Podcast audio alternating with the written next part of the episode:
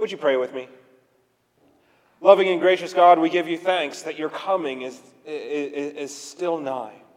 That you give us time to prepare, not only in celebrating your first coming as a baby, but that time that we look forward to where you come again and, and peace will reign, injustice will roll down, where the things and the obstacles that have been placed before us will be made, made low and smoothed out, and all will have access to you. We long for that day of peace, especially in our world that is troubled by war. So we ask in this time, in these moments, as we seek to spend time in your presence and hear your voice speak to us, you would transform us so that we might be emissaries of your peace, fanning the flames wherever it is taking root and calling for it wherever we see your signs. Help us to experience your presence in our midst this day. Help us to be transformed in that presence, and help us in being transformed to live out the message that you have us to live as we go about our lives when we leave this place. We ask this all in the name of Jesus Christ, our Lord and Savior. Amen. Let the same mind be in you that was in Christ Jesus, who, though he was in the form of God, did not regard equality with God as something to be exploited, but emptied himself taking the form of a slave, being born in human likeness, and being found in human form, he humbled himself and became obedient to the point of death, even death on a cross. Therefore, God also highly exalted him and gave him the name that is above every name, so that the name of Jesus every knee should bend in heaven and on earth and under the earth, and every tongue should confess that Jesus Christ is Lord to the glory of God the Father. This is the word of God for the people of God. Thanks be to God. Today is the second day of Sunday of Advent. We are getting closer and closer to that Christmas event, and we can feel the stress of it, at least I can, just kind of slowly boiling up and bubbling up as you realize that you have more to do than perhaps than you can squeeze in in a few weeks' time. Whether that is getting those Christmas cards out, getting cookies made, getting all of the visits coming out. I know this week for our family is a busy one, and perhaps you remember these weeks yourselves, where uh, you just have something every night of the week, perhaps except one, and you're like, how am I going to get everything done? We remember Christmases past where we've pulled it off.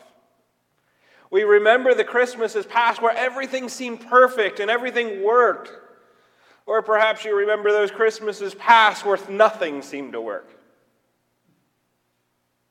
where you were hurt, where you hurt others. Those Christmases past where perhaps things weren't quite what you wanted them to be, and the pain you still feel today. I talk about Christmases past because that is the focus of this week's message. We're working through the Christmas carol this Advent season. We, we're, we're talking about the redemption of Scrooge, how he transformed from this miserly man that wanted nothing to do with anyone else in the world. And I would venture to say he did not want to be in his own company at times, for he saw no, saw no profit in it. In this transformation from that to what we celebrate on that Christmas day, the redemption uh, that is available to all. Yes, this is a fictional story. Yes, it is one that transformed a culture and is drawn upon today and is one of my personal favorite Christmas stories, the one that I watch and try to read every year. And the reason for that, I said last week, it reminds us that redemption is possible, that no matter how far we think we are, no matter how far we think somebody else is, there is hope.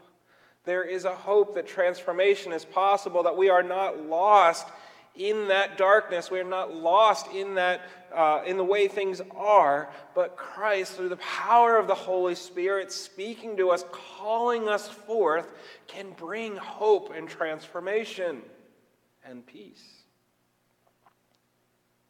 But one of the things that we need to do to enter into that, that, that redemption and that transformation is make peace with the past. In the Christmas carol, this was Scrooge traveling back to memories of his past, accompanied by the ghost of Christmas past. Not just the long past, not things that have happened in the world, but more specifically, his past.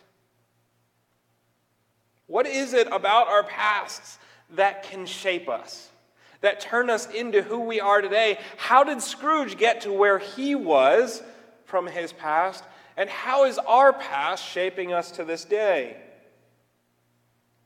And for Scrooge, I'd say his past was really drawing on a few things that shaped him into the man that he was, that he had to wrestle with, he had to make peace with, he had to learn from, he had to stop avoiding in order for that redemption to take root. The first is loneliness. Can you think of Christmases past where you felt lonely? Or not just Christmases, but any day. We'll go outside of the Christmas narrative just a little bit. Loneliness can shape us, can herald us into a future in which we don't think we need anyone. When we, we grow up, we live in times where we think nobody wants anything to do with us, or we think because people don't want to speak to us, or that we're just feeling alone, then perhaps that's the way things are supposed to be. There are many people in our world this day that are lonely, including especially after the time of COVID and the pandemic, where we had spent two years kind of isolated from one another.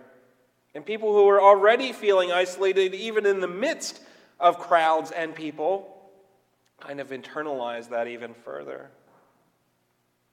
There is so, so much loneliness in our world today where people think that there's no one around them that cares about them, that cares for them, that, that even acknowledges their existence, and they start internalizing that. In the story of the Christmas story, uh, carol, Scrooge's loneliness was as a child where his friends and the, the boys that he grew up with in the, in, the, in the boarding school didn't really hang out with him, and they would go off into their families for Christmas while he was alone.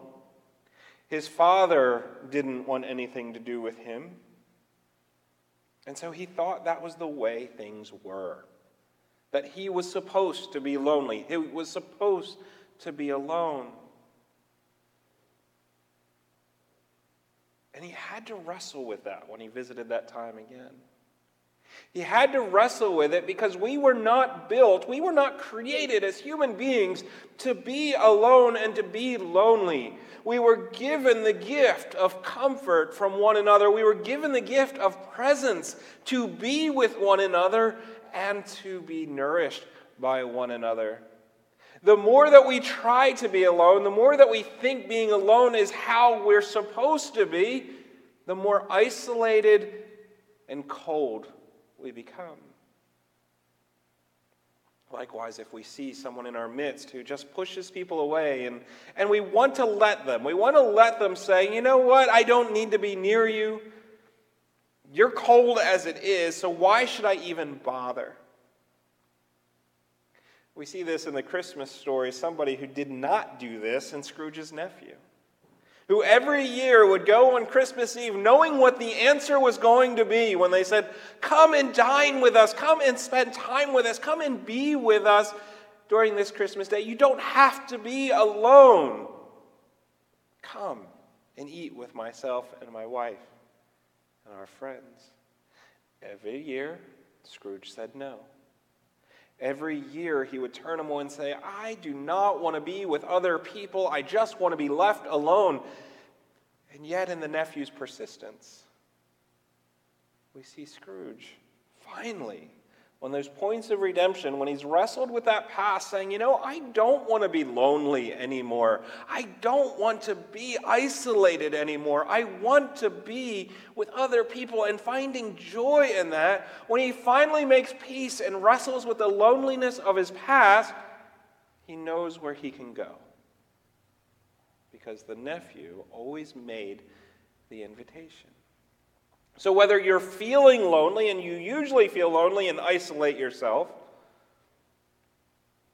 or you know somebody else who has, perhaps the point for us today is that we don't know their past. We don't know why they isolate themselves. But maybe we need to be more persistent in the invitation. So we have loneliness, and Scrooge having to reconcile that and wrestle with it and, and, and come to peace with it. And remember a time when he didn't feel lonely. Remember a time when he wanted to be with other people and to rekindle that flame within him again. Another thing in our past that can shape us is fear and insecurity. In the Christmas carol, the story was so strong that he was so afraid of what the world could do to him, of being made uh, poor and destitute, of losing everything. And we see uh, a bit of Charles Dickens' own story, whose own father wrestled with poverty, wrestled with the poorhouses, wrestled with having doing everything going so well for a while and then something just happening and everything is stripped away and all the security that they thought they had is now gone and the devastation of life that comes with that and so in Scrooge's story, that is a driving point of why he is the way he is, why he amasses and accumulates wealth for himself because he's afraid of losing that security. He's afraid of, of, of the risk of, of, of poverty. But he has to wrestle with this idea that he took the wrong lesson. In the Christmas story, it comes out through a love, his, the love of his life, his, his soulmate, his, his dear beloved, realizing that he loves that wealth, those possessions, more than he does her. And he has to wrestle with that. He has to come terms to it. He could no longer ignore it when confronted with these scenes of his past. And he had to make peace, not only with what happened, but learn from it. Because that desire for uh, security, that desire to make sure that nothing bad could happen, was driving him inward, got, driving him to accumulate, and it wasn't giving him the security that he hoped for by amassing all that wealth and all of that stuff. It wasn't making him feel any better. The more he had, the more he worried. The more he had, the more he worried about losing what he had. The more he had, the more he worried that, that, that it would all disappear and he wanted more. It, the very thing that he thought would give him security the very thing that would, he thought would bring him comfort was, in fact, driving, to feel in, driving him to feel more insecure. Driving him to seek out the very thing that could not offer security. Jesus tells us over and over again in the Gospels to not put our trust in the very things that will be destroyed, not put our trust in the things that we think will last, that moth and dust and, and, and, and rust will destroy but to build up treasures in heaven that will last. The things to put our trust and faith in Christ and trusting in His Spirit that no matter what will come, no matter what will happen, it's not that if you believe in Jesus and you follow Him, your life will be made easy. I don't know if there's anyone in this room who, sa- who will say that their life has been easy because they follow Christ. But in following Christ, the difficulties that we face, the challenges that we meet each day and each year, and that we faced in our life are made easier by our confidence in Him.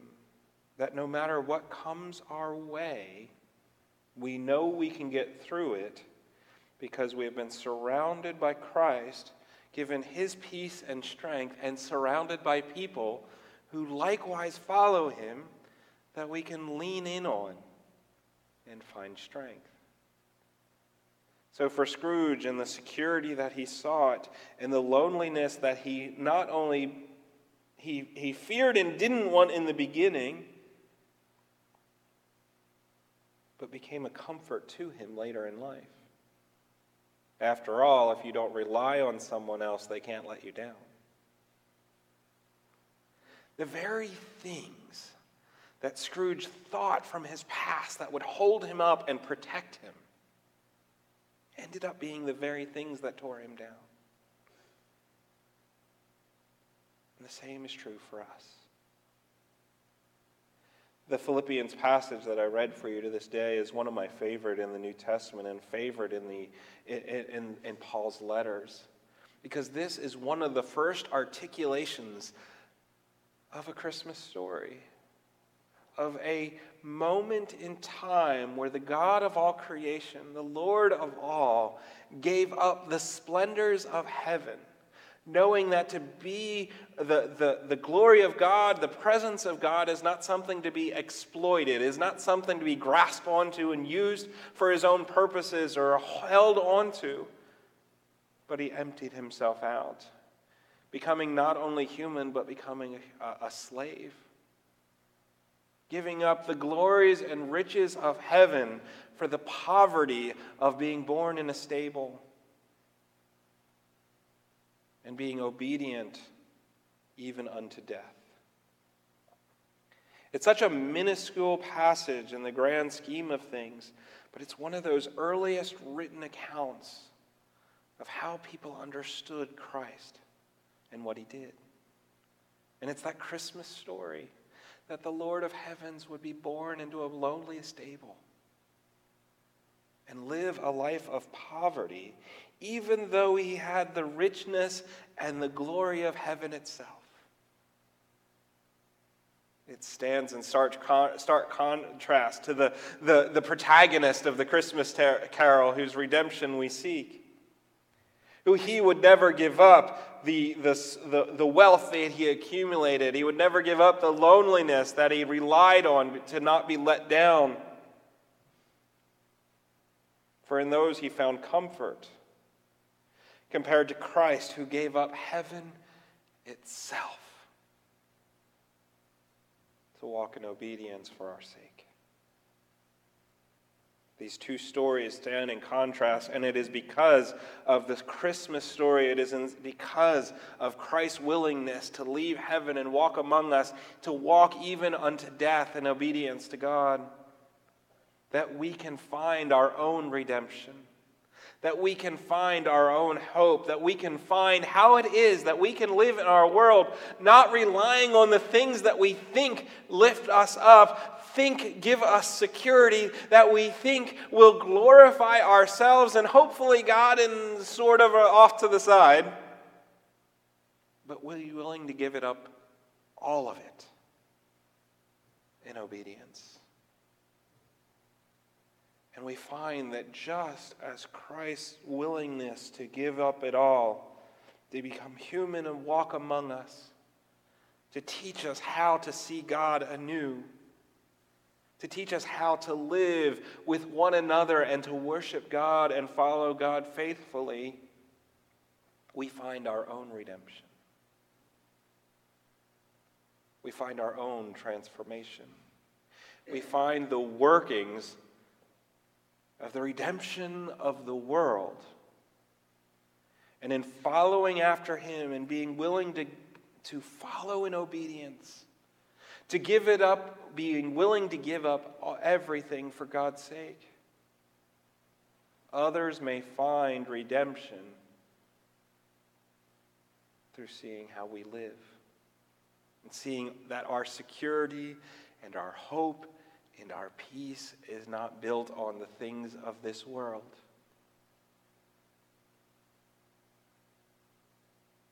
But on heaven itself. I think we need can come to that. I think other people can come to that. But first, sometimes we've got to wrestle with the ghosts of our past. What is it that our past has taught us to cling to, to give us glory, to lift us up, to make us feel important and valued? And recognize is that of God? Do we have to reevaluate it? Do we have to wrestle with it? Do we have to no longer ignore those lessons and pretend that the past didn't happen? Or do we have to wrestle with it learn from it, and making peace with it so that we can come forward into the present and see what God has in store for us this day.